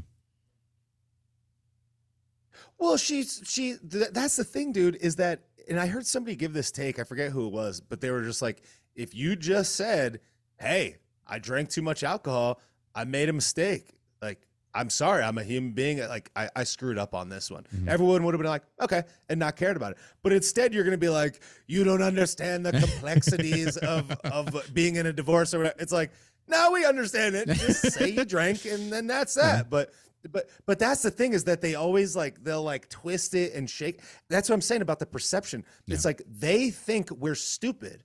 So many of them think we're stupid. And even the people that are supposedly like the fighters for us, the people that I would consider to be generally speaking like an outsider to some degree, like the Lauren Boberts, the you know, the the cog in the wheel, the independent voice of us, the mom that just got angry. It's like, well, well, now you're doing the same thing. You're gonna gaslight us instead of just being like, dude, I got in a I got in a messy divorce. I was drunk at the theater. The guy grabbed my grabbed my my bobs. It's like just just say that and we'll we're fine with it. It's like I but thought it was even gonna- funnier though that she's dating this dude who's a Democrat. Which again, if you want to date a Democrat, I'm, I'm not like you can't date him. Yeah, can't. we can't mix the political races. No, that's fine. But then when that guy also owns a bar that hosts Drag Queen Story Hour, it's like ah, I mean. That's a little Less too far. Yeah, that's less than ideal, especially if you're claiming to be a representative of the the more conservative right. But Lauren Boebert is also a theocrat. She does want a Christian-based government, which I'm in I'm I'm not in agreement with. I think there should be a separation of church and state, not for the sake of disagreeing with Christianity, but to protect Christianity as well as every other religion out there. But the Lauren Boeberts, I feel like that happens to a lot of politicians. They're like the Mavericks. They go into this thing like I'm gonna I'm gonna clean house. It's like that brand new fresh second lieutenant who joins the military is like I'm gonna end this war to Afghanistan in a week. It's like, sir, no, you're not. Shut up, sit down. You don't know what the hell you're talking about. Well, these politicians go in there and they think do the same thing, and then they start adopting these political um, dealings, if you will. Like, how do we deal with this? It's like, here's the deal. Just be honest. Like you just said, hey guys, I got drunk and I got handsy. I'm sorry. I screwed up. I'll, I'll, I'll work on doing better, man. That's all there is to say about it. And of course, I think a lot of these people try and make these statements to appeal to the left so the left won't attack them so much. Don't worry about the left. They're going to attack you no matter what. You could go out there and uh, I, I always tell this joke Pope, the Pope and Trump are on a yacht and they're out at sea and they're just sailing along. The Pope's like, I love your hat so much, your popiness. And a wind comes along and blows the Pope's hat off and it blows into the water. And Trump's like, Stand by, sir. I've got this. He jumps overboard, runs across the water, grabs the Pope's hat, runs back to the Pope, says, Here you go, your holiness. Next day, the CNN headline reads, Trump can't swim. It doesn't matter what you do. It doesn't matter. They're going to crucify you no matter what. So stop giving a damn what the left has to say to, about you. Instead, just be honest with your own voter base. And I think that's going to resonate with a lot of people. How she handled it was stupid. She lied about it right off the bat. It's like, oh, I wasn't vaping. In the video, you were vaping around kids, around people. It's Yep. very rude. It's it's very rude. So she handled that in a very stupid manner. The the other yes, I agree. And the, the other thing too is like you live by the sword, you die by the sword, right? So it's like they also a lot of these people will be like they're like family values or like Yeah. get married young, and it's like the guy that says get married young is like cheating on his wife. The guy that the guy that says family values, love your family, is like is secretly closeted gay or whatever. The guy that says that you know the guy that says that drag queens so this this immorality to whatever, and like she's dating like she's dating this dude. It's like I don't we don't care that you're doing that, Yeah. but you can't also but you can't also weaponize the fact that you're this somehow completely clean slate that's not in there it's like if you're going to say that you better bet you better bet that that's going to get thrown back in your face Oh, if yeah. it comes out that that's not the case you don't have to be out there saying get married young yeah, you just you get married young that's yeah, fine yeah, But I then- but- agree. but- I and- agree. yes. and don't but but then don't throw it at people like they're somehow not doing it right and then it comes out you cheat on your wife it's like yeah well I- we don't want to call you out on that but you have been out here saying that we're Yeah. somehow doing something wrong it's like you can't you can't have both things and i think that's a lot of the stuff that i see in politics is like you can't say this and get all the benefit of it and then not have it clubbed against you if you break that why don't Yeah. you just make it about us, the people, the Mm-hmm. policies, the, the the and the freedom of America. Let's just make it about America. Bro, let's I gotta- never I gotta- let's never talk about your life. I got to ask your question here on this one. I, I, I want to know if you're noticing this trend. Um, there are these conservative influencers, if you will, and they make and build this platform, and they're very attractive. And they build these platforms on, I'm waiting to find a good Christian man to wife me up and make me a housewife, blah, blah, blah. But here's my hot takes on politics. So they they profess to be like these good conservative Christian women, but they're out there in these low cut tops, having their boobs hanging out, wearing this tight stuff, revealing everything about them. It's like, why don't you just do a conservative OnlyFans? Like you, you know, and the reason I say this is because they have this following built on the premise of how good looking they are, but their hot takes are complete shit. They're complete shit because, and that's not like just a disagreement. I don't see it this way. It's like this one girl who's gone viral. Even Matt Walsh called her out. How she says, I don't, I don't remember her name. She's a Turning Point ambassador, whatever that's worth. And she says, uh, you know, uh, all, all the neocons on the right want war. It wasn't 40 decapitated babies. There's no proof of this. And everybody's like, okay, does it matter if they were burned or deca- they were still dead? Or no, it was the it was the German lady in the back of the truck. She was saying that that wasn't her. This is fear mongering. The right just wants war, and she's a conservative supposedly. And it's like, but that was someone's daughter. It doesn't matter if it's the one that you're claiming it is or isn't. But and then I go look at her page, and it's all this. It's all these pictures of me, conservative. I'm good looking, looking for that good Christian man. And then you come with these really, really ignorant hot takes. So it's kind of like people follow you for your looks, but not necessarily what you have to say, because what you say is complete garbage. I've noticed a trend in this. I've noticed a trend in a lot of women doing this. I- I think it, I, and I I agree, and I know what you're talking about, and but I would say that it's not even just women; it's just people in general. Kind Think of so? going back to the last point that we just said, whereas Mhm. it's like you want the benefit of these things, and you'll and you'll, I guess, for lack of a better word, exploit those things or Mhm. utilize those things to your benefit Yeah. but then you'll also but then you'll also do either the opposite of it or Mhm. think that they're there for that reason when they're not if you had just done the one thing and stayed focused on that thing and not reaped the benefits of the other thing Yeah. then i would be then i would take whatever you're saying more seriously but i do think that a lot of look i think a lot of things i think a lot of the things that is almost like why I'm really thankful that my account didn't grow until I was older. I'm 36 now. My account started to grow when I was 33. I'm thankful that the takes that I had when I was 23 Mm. are on on the internet. And not Yeah. that they were necessarily bad, but I think that I would have yeah, I you change. You change as a person. You grow. you misunderstand again the perceptiveness of the audience you misunderstand their perceptiveness and that they can see you evolve it's kind of Yeah. like it's kind of like when you know when like when i was in when i was like a college age it's like if you see a girl if you see a girl that never posts bikini photos post all these bikini photos it's like she must have just broke up with her Yep. boyfriend Yep. it's like it's like they they don't Thirst trapping, know- baby. Stay away. Thirst yeah, trapping. it's like it's like we it's like I have the perception to know that that's Mhm. what you're doing, right? Or Yeah. or whatever. So it's like they it's like people people think that it, they're they're serving themselves without people being able to recognize the context of it all. And I think that a lot of these I think a lot of these people are are- I'm glad you mean, said that. Mean well, but yeah, but they just like I feel like they just don't realize the perceptiveness of the audience, and I think in a lot of ways they haven't matured to a level where they even Yeah. recognize that that's what they're doing. So that's why to to come back to the point that I made before about the about the individual people. I really try not to say and or go against individual people mm-hmm. because I think that I can agree with you on 80% of things, 90% of things, but like you're not my enemy. And even though I may disagree with you, you're I almost don't even want you to be my target. So Yeah. it's like insert person's name. It's like I'd rather not even say the name because I want to stay focused on the on the main thing. Even though these Mm-hmm. are important things to talk about. That's why I really try not to say people's names, but I but I do know exactly what you're talking about. See, I'm kind of the opposite in certain circumstances. I feel like in order Yeah. for people to uh, actually wake up and see when they're being played, um, and I'm not, I'm not trying to, and I feel like a lot of audience. So, I mean, let me back up. You're behind the scenes on a lot of this stuff. You know a lot of people. You talk to a lot of people, especially specifically in politics and stuff like that. So you know what's going on behind the scenes. I feel like a lot of people that follow Somewhat, accounts like yours, yeah. I feel like a lot of people that follow accounts like yours don't have that level of in-depth understanding of what's really going on. They're going to take you and say, you know, I want to listen to what you have to say to get a little education or to see what's going on in the news, you know. But then what I find is there's a lot of uh, people out there that are very intellectually dishonest, and I feel like people it need to be that it needs to be called out. It needs to be saying like, look, you know, you you did this, you did this. You're you're countering what you were standing for. And I feel like without accountability, that type of behavior is only going to continue. And I feel like it really exacerbates the problem of number one, lies and bias slants. But I, I get your point. I mean, I, I, am not knocking it. I man, you can probably attract more flies with honey. I agree with that. Me, I'm just an asshole. I am just an asshole at heart. I don't like intellectually dishonest people. It bothers me, regardless if they're Trump camp or just. I don't like that because I feel like it's one of my pet peeves when people come into there and they make bad faith arguments. It's like we can have good faith discussions and debates. It is possible. I will. I will concede when whoever it is that I'm going to vote for says something or does something stupid. Why? Why can't we have that kind of conversation? But when you bring these people to the table and said, "Well, you know, Trump is the best pro 2A president," no, he's not even Reagan wasn't a pro 2A president. Like, let's uh-huh. stop kidding ourselves with this. But that's where I stand. I, mean, I get your point, though. I get your point.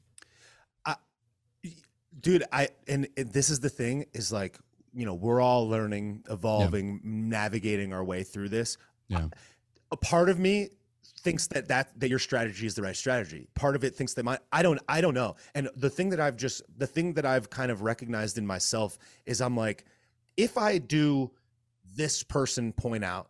Mm-hmm. I I have to then get in the weeds of that. Yeah. Good, bad, or it's like if I'm going to call you out, I got then I got to go deep. Now I got to be deep diving on X person. Yeah. And to me, that was where I was like, I don't want to get distracted by it. And even though Fair I enough. do think I do think that you're you're right to do that, and I do think that that's a good thing.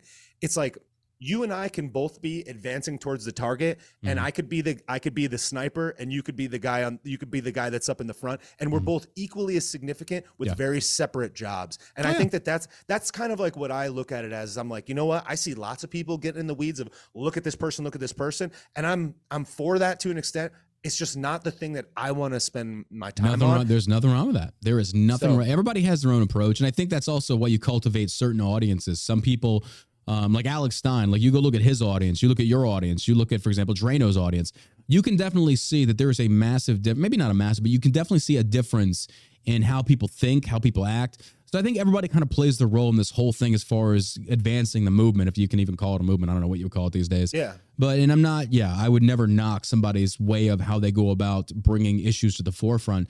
But to me, I'm a petty asshole. I really, I'm a petty asshole. I can't hey, help myself sometimes. And, and but that's a and, and look that that's the thing that works that's the thing that works for you and that's the thing that you that you can do probably better than other people and that's the thing that comes naturally to you and that's important look there's there's certain things that insert X influencer does that I'm like, oh my God, I would yeah. never do that. Yeah. And there's other things that they do where I'm like, you know what? I understand why they do that, but I mm-hmm. wouldn't do it. So it's like, is it good? Is it bad? I don't know. Am I glad that it exists? Maybe maybe not but it's like i think the beauty the beauty of all this stuff the the movement as it were is that we can each take just a couple of pieces from yep. each individual person and collectively come to the right conclusion. And we don't have to like everything that everybody says. Oh, and everybody doesn't need to like what I have to say. It's just like, I just want you to take my angle and keep it in your big pile of, of thoughts and use that to formulate whatever your angle is. And chances are we're actually both right. And yeah. the other thing that's that's probably a a strange and or weird and or maybe um, counterintuitive thought is that I don't necessarily believe that everybody on the right, or even the majority of people on the right, are inherently bad or that they yeah. don't like America. I think a lot of them actually do. And I think that, you know, you mean on the left the, or the right? On the left. Oh, okay. On the left. And yeah. I, I, oh, I agree. Like, yeah. It's horseshoe like theory. It's horseshoe theory.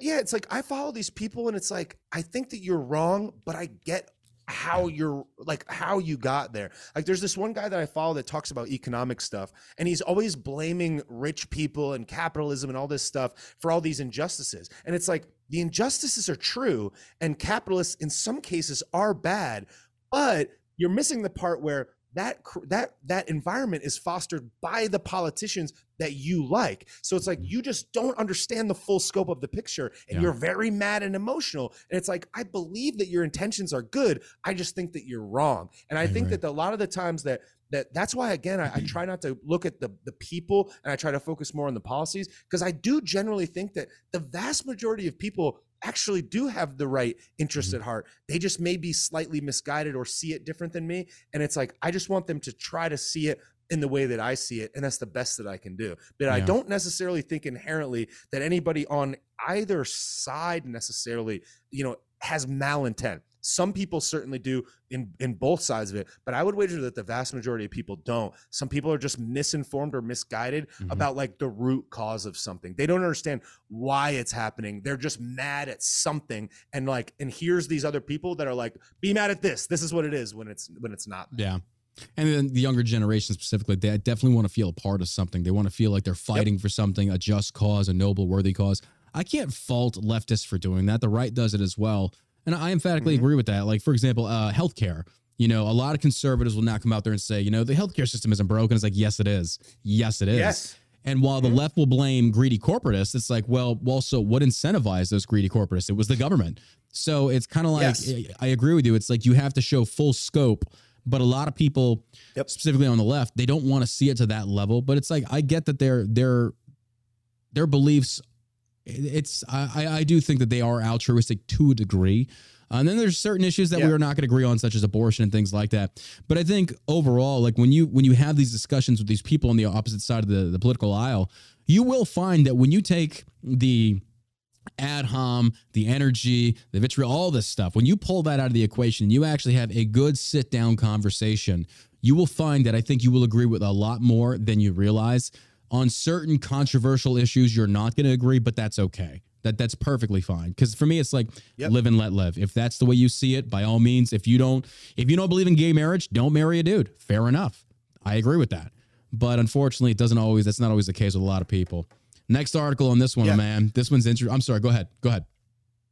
Yeah, no, I, I think that I, I think that that's important to remember because, you know, I pay attention to a lot of leftist accounts because I want to know their perspective. And the one thing that kind of threw me um, at the very beginning of this whole project was when they're just like, they're like, I love America and I want this country to be better. And I'm like, I, I believe them. I really do believe that they do love America, and I do think, generally speaking, that they want the best for it. But kind of like like you had just alluded to with the healthcare stuff, it's like I believe that healthcare should be a human right in theory if I didn't understand that actually Yeah. a capitalistic healthcare system actually would be better and you would get better care as a result. But people don't have the depth of understanding Yeah. to know the difference, which is why most people start out as progressive Democrats and end up as conservative Republicans because they don't understand the nuance. It's like when I didn't pay a lot of taxes, I didn't get it. When I was 18,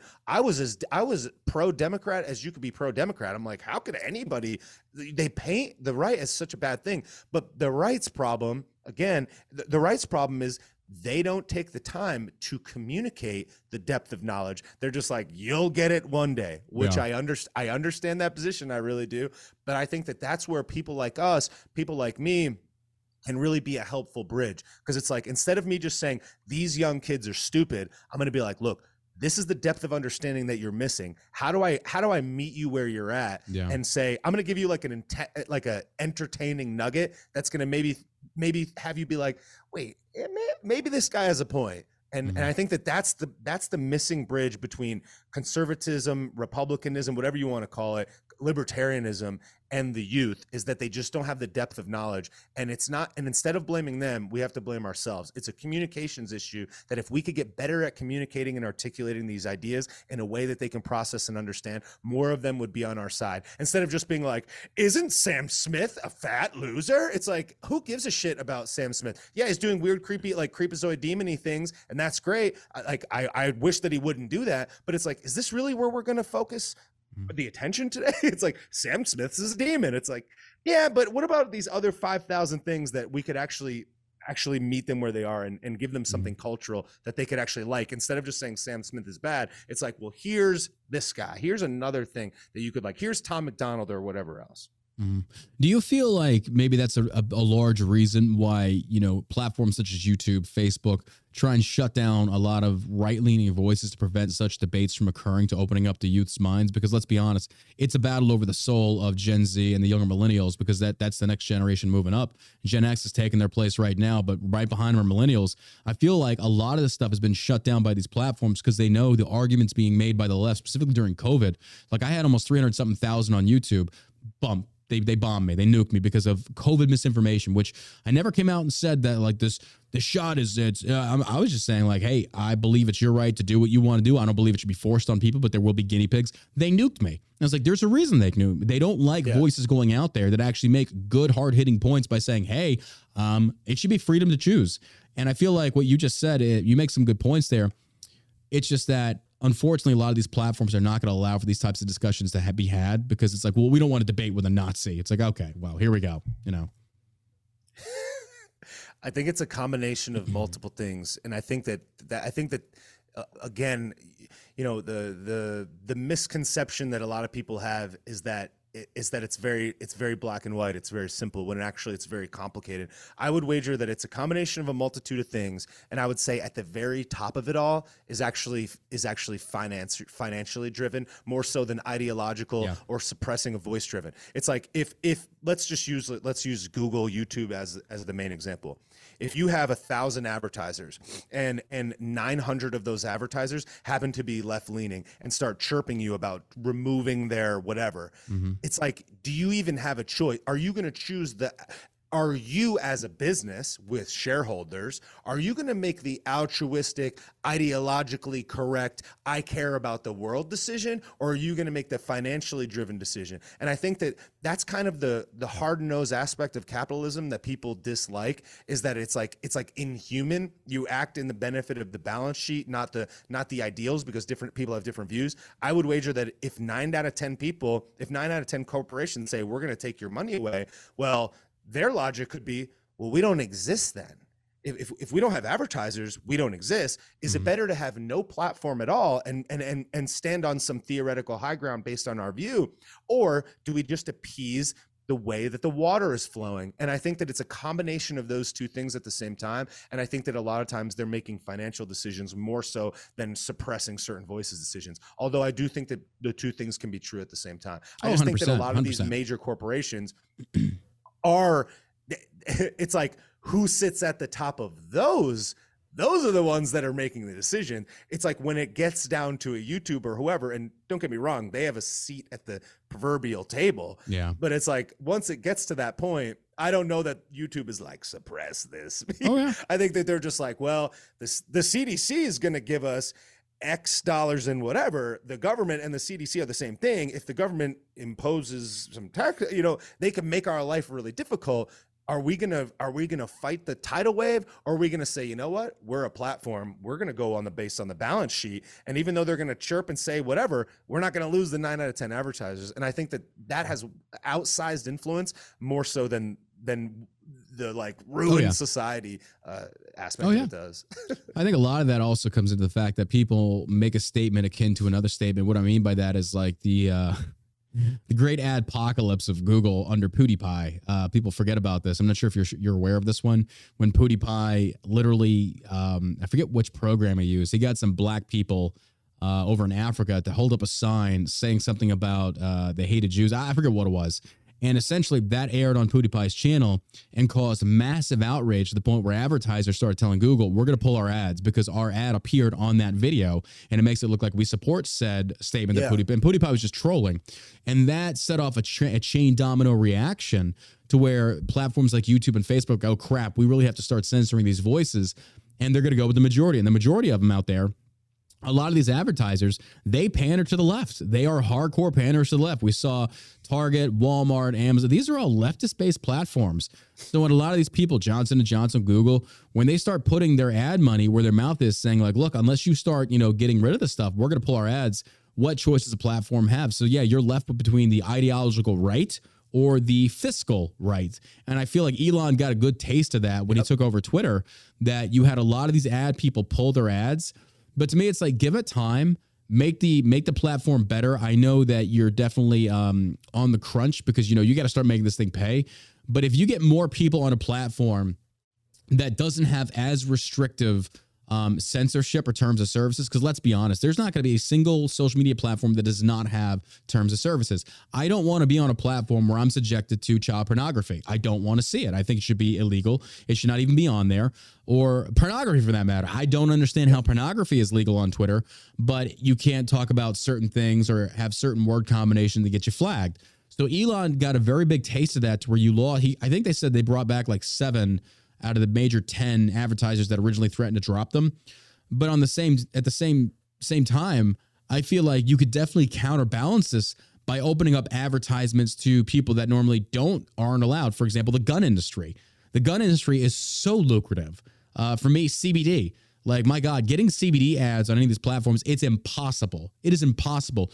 Open up your ad revenue to other companies that aren't just left leaning and counterbalance it. And then you've got a platform that actually has a good fiscal balance sheet. Now, of course, you know, you're going to have those people that are going to pull out no matter what, because, you know, if you host these gun people, they're Nazis. We're not going to be on these platforms. But that's unfortunately that's that's the situation that you're going to face when you when you put yourself in that position of we've got to adhere to what advertisers want versus what the users want. And I think that if you find a good happy medium, you'll see it excel. And I think that's what Twitter's doing. But I still think that Elon um, makes some really poor decisions out there. I don't see Twitter as a bastion of free speech like it claims it is. And of course, even making that claim to begin with was highly um, untruthful. There's no such thing as free speech on social media. It's not going to happen. Yeah, you know, and I think that I think that you know people have these mixed feelings about Elon, but I the way that I see it is, you know, imagine if he didn't do it, and mm. I would say that you know objectively he's probably done more for conservatism than most Republican politicians have done in mm. the last two years. It's like oh, yeah. it's like even though imperfect, you know, good thing that he did that, and I think that you know at the very least over time these things will continue to play out and it's obviously an extremely complicated and convoluted uh, process for him to weed all of these things out but i'm, I'm but then when you turn thankful. around and you make a ceo from wef it's like uh what the hell are you doing yep. right that's that's where that's where it's it's hard to understand but at the same time you know i think that you know in times of in in times of uh it's like it won't matter till it really matters right mm-hmm. and it, even though it is imperfect now and certainly there's there's reason to question that higher among other things it's going to be imperfect you know come next election we're going to really see what twitter can do and i yeah. think that that's i think that that is it's one of those things where it's like i'm thankful it's moving there I don't trust everything. Mm. I'm certainly glad it's there because it'd be better than if it wasn't. And I was very anti Twitter when Parag Agrawal or whatever the last CEO's name was literally said like it's not our job to to to support free speech. I was like, I'm not going to give them my, I'm not posting here. I was like, I'm yeah. not going to give you my post. Now, I was posting in other platforms that I disagree with, but that one was so blatant to me that I was yeah. like, screw that. But now I'm happy to pay the $8 a month to Twitter because even mm-hmm. though it's imperfect, I'm certainly glad it exists versus if it didn't. I agree, especially on uh, these other platforms that are still censoring to the level of what Facebook, Facebook especially, which has just been, I like Facebook to me feels like it's dying at a very high rate. I had to go in there the other day and I, I still post. I have like 30,000 followers on account, but it gets shadow banned so hard. And I'll go in there now and it's just, I'm inundated with suggested for you and it's all leftist stuff. And I wasn't yeah. even looking for that. You know, I wasn't talking about it. And I'm like, bro, I'm I'm tired of this propaganda. I'm tired of the stuff being shoved down our throats of saying, you know, when you put it in front of people so much, they start to kind of like open their eyes, like, well, let me look into this. It's like, look, if I'm not looking for it, I don't want to see it on my timeline. And the ads on there are just, it's out of control. But that's uh, to me another yeah. sign that Facebook is hemorrhaging money because people are, they're just, they're, they're tired of it. They're fed up with it. I think that, I think that the, I, I think that when you're talking about something that's at such a scale, it, you know, it's hard to it's hard to differentiate our own beliefs mm. versus that thing. Mm-hmm. And you know, you know, it's like it's like TikTok. When I look at TikTok, I'll be swiping through and it'll like put you on a live stream every mm-hmm. once in a while. And I'll get live streams that it'll be like post op, you know, it'll be yeah, like post op yeah. female, you know, ask me questions. And I'm just like, how how did I even how did it get here? And part of me is like it, it's it's frustrating that they would suggest these things, but at the same time, I don't necessarily only think that it's always pushed. I think mm-hmm. that we have to also chalk a little bit of this stuff up to uh to society collectively. Oh yeah, yeah. More, more so than an individual thumb on the scale, and and say that like generally speaking, society is very uh is very poisoned in a mm. lot of ways. In oh, the yeah. same way where it's like, it's like, it's easy to say, if I watch the news, everything on the news is negative and it's murder, you know, and it's like this guy shot this guy. And it's like, is it the news's fault or is it our fault that that's what we watch? So it's just like who who really is at fault because they're playing the game of you. People They're love playing the- drama. They love Right. the negativity. The news and the rest of them are playing upon the basis of human emotion. Why do you think Yeah. trash TV like the Kardashians did so well for so long? Because people That's feel right. good about themselves. They feel good about themselves when you watch these people whose lives are number one so outlandish. Or that's why I think Jersey Shore was so popular. It's like these people you look at, you're just like, wow. That's why I feel like reality television is like trash television. But I'll also catch an episode and I'll find myself sitting down and watching because it's just like I hate to admit myself. It's interesting in a in a very um oh god I don't even know how you would describe it. I, I it's like you feel shame. I feel shame after I get done Yeah. watching it. It's like I need to go take a shower. Maybe say a Yeah. few prayers, but it's like, but why do I watch it? Because I think instinctively humans are drawn to that. And that's going to oh, require a change of mind, a change of perspective in how we think and how we view things. And good luck doing that to a society. Good luck doing that to a Western society where we become so hedonistic. Nobody cares. It's all pleasure based. It's all feeding into the instant gratification and desires, you know. And that's why I feel like it's never going to change. All the individuals can do is number one, when people talk about like, specifically say like Twitter or Instagram, all I get is this negative stuff. Well, who are you following? You know, that's, Right. and I tell people, it's like, bro, I had to unfollow you. It's just a lot of negativity. It's like, dude, I don't blame you. I wouldn't follow me either. It's like mm. what we do here, it's very negatively based. There's nothing really positive that comes out of this, but you still have to be in the know on certain things. So it's like, yeah, I don't blame people for not wanting to adhere to or not wanting to have that on their, their timelines or wanting to be a part of that. It makes perfect sense to me. Well, it's like it's like when you watch. It's like if you watch reality TV or even just whatever trash television. Yeah. And, and sometimes I'll be sitting there. I'll be like, "Oh my god!" Like I can't believe that dude said that. It's like Yeah. it's almost kind of funny watching a person just like drop a bomb in a situation, and then you can turn it off, and you're like, "Man, glad that glad that wasn't." It's it's kind of like Yeah. when you watch a horror movie. You ever watch a horror movie and you and you like you feel the the fear like shake through you, even just like a jump a jump scare, and you're like, "Oh!" It, it makes you feel like a real thing. And sometimes with with with I think trash TV, and even now it's like it's bled into just society in general. You're like, oh my god, I can't believe that happened. That's insane. And then you're just like beep, and then you're in, and then you're in your house and you're like, all right, I'm good. It's it's like you you almost like you like dropping the grenade in there and just watching it go off and be like, "Not my-" Absolutely. my house. It's it's like watching the tornado tra- like tear through the trailer park. It's like, oh, that sucks, but it's so cool. It's like I feel bad for feeling Yeah. that way sometimes. It's like, yeah, that is it's horrible. You shouldn't. But at the same time, I watch stuff like you. T- it's funny you mentioned TikTok. I get the same stuff like post op trends. Like I don't want to see this shit. I just block them. But then you'll also see, uh, you see, you know this NPC trend. Have you seen this? yeah.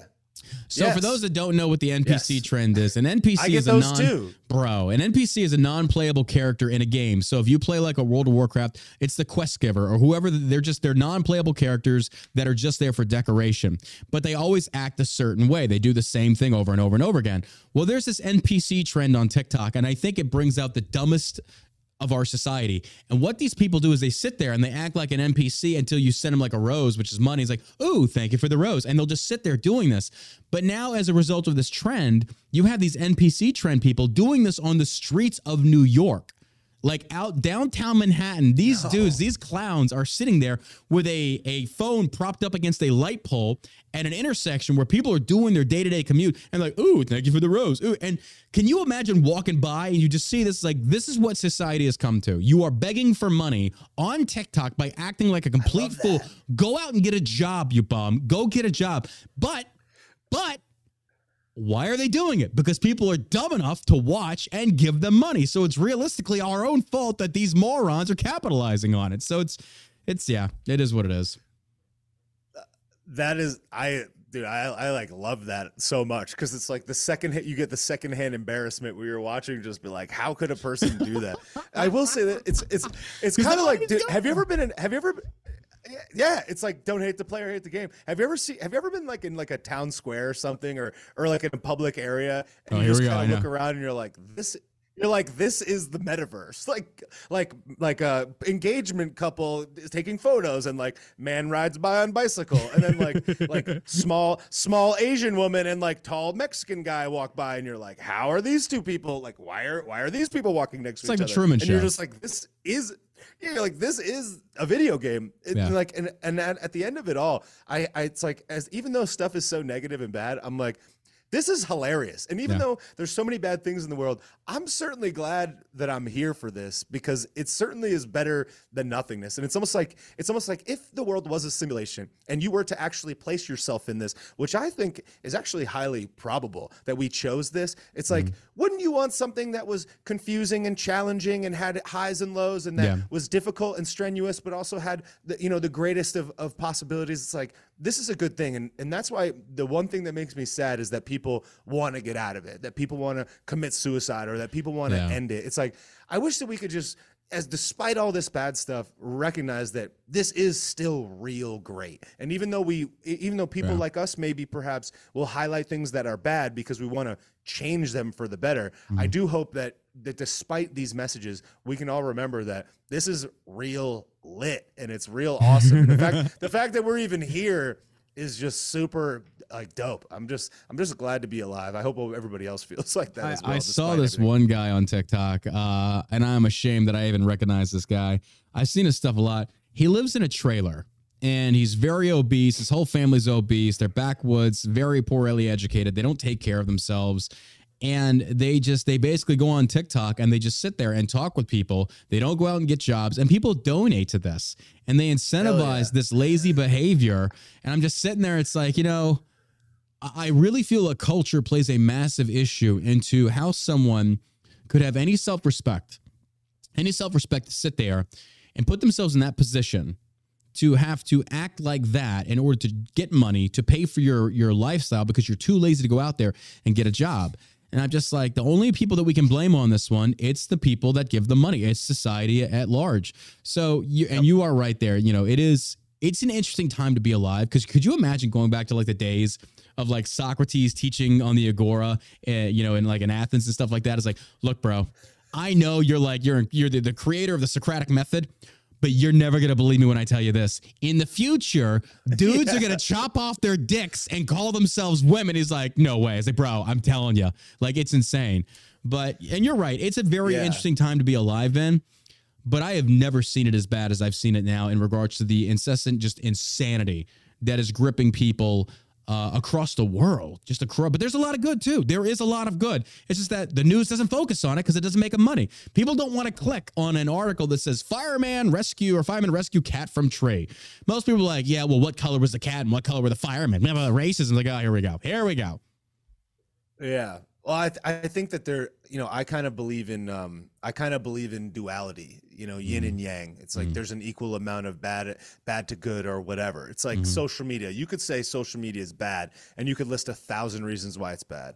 And you could also say that it's good and list a thousand reasons that it's good. Yeah. And it's like, it's yin and yang. It's Yeah. duality. It's like with all the increased communication and awareness to these Yeah. things, it also breeds you know, thousand pound sisters or whatever, or NPC street person or, or whatever. So it's like I, I try to I try to look at it as like it's a duality, and and the Yeah. more insane things that I see, it actually means that more positive things are happening on the flip that we may not be as privy to. And one thing that like social media, for example, has done for me.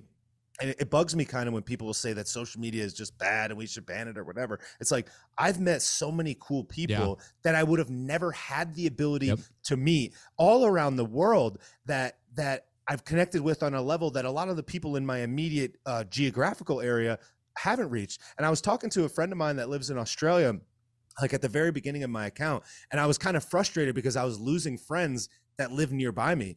And she said something that I thought was so profound. She's like, Yeah, but you're gaining friends around the entire world as a result. And she's Yeah. like, And now what you don't have right next to you, like that will eventually come back, but you're picking up all these high tier operators around the world. And like, I really appreciate my friendship with this girl. I never met her in real life. She lives in Australia. And it's like, this is a beautiful soul that without Yeah. social media and not even just social media, speaking the truth Yeah. into it, that would have never you'll, happened. you'll attract that to you 100%. I That's think, yeah, I, I agree with you. I agree. I think social media, yeah, there is a lot of bad. 100% there's a lot of bad. And there also is a lot of good, but ultimately it comes down to what do you, the individual, look for? Well, like, what Yeah. do you look for? That's what I tell people. It's like, look, if these things are stressing you out, who are you following? Maybe unfollow those people. I mean, I get it. I get it. Yep. bro. We're coming up on almost two hours. Uh, I gotta, we, I gotta bounce because you know I got, I got other stuff to do, and honestly, uh, I love everything you said. And plus, the other Thanks, thing is. I, I try to keep it to an hour, an hour and a half because people tend to tune out. But Sure. that being said, where can everybody find you at? Followbobby.com has all my links. Followbobby.com. That's that's where you can find everything. Followbobby.com.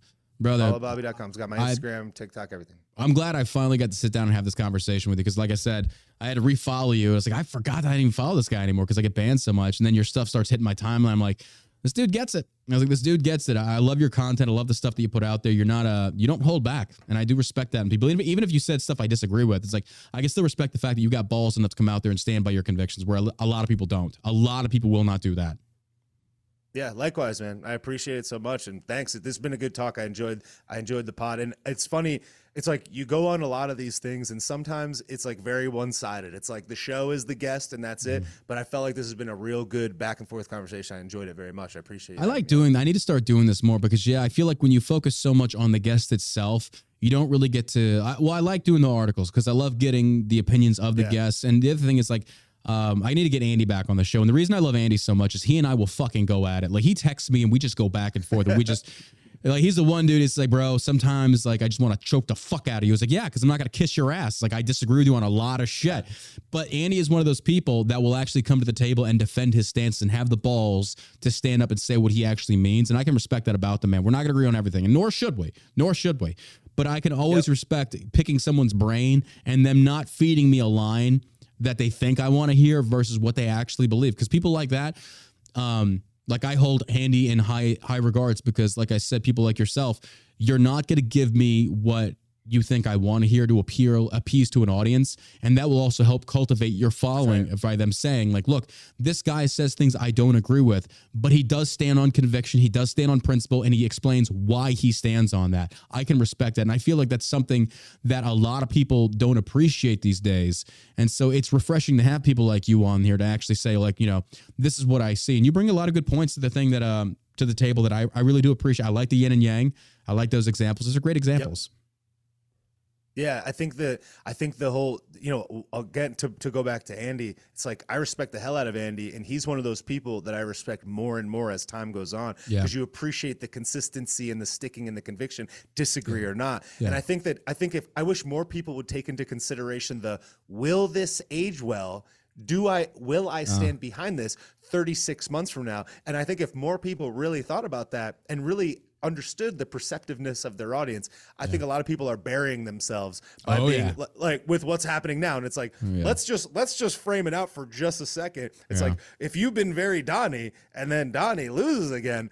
Are you just gonna say they cheated for the rest of time? Oh, my because God, whether yeah. they did it, it's like it's like let's like, are you saying things that will age well? I just hope that more people are paying attention to that. But yeah, man, very great agree with you. conversation. Brother, thank you so much for coming on the show today. It's been an absolute pleasure. My pleasure, man. Be safe, my man. All right, brother. Thanks. Well, that does it for today's episode of the All American Savage Show podcast, folks. Hey, don't forget to go leave us a good review over on iTunes. It definitely helps out the podcast a lot more than you realize. You guys are the reason why we do this. We appreciate everything you do for us. Also, go check out shellshockcbd.com.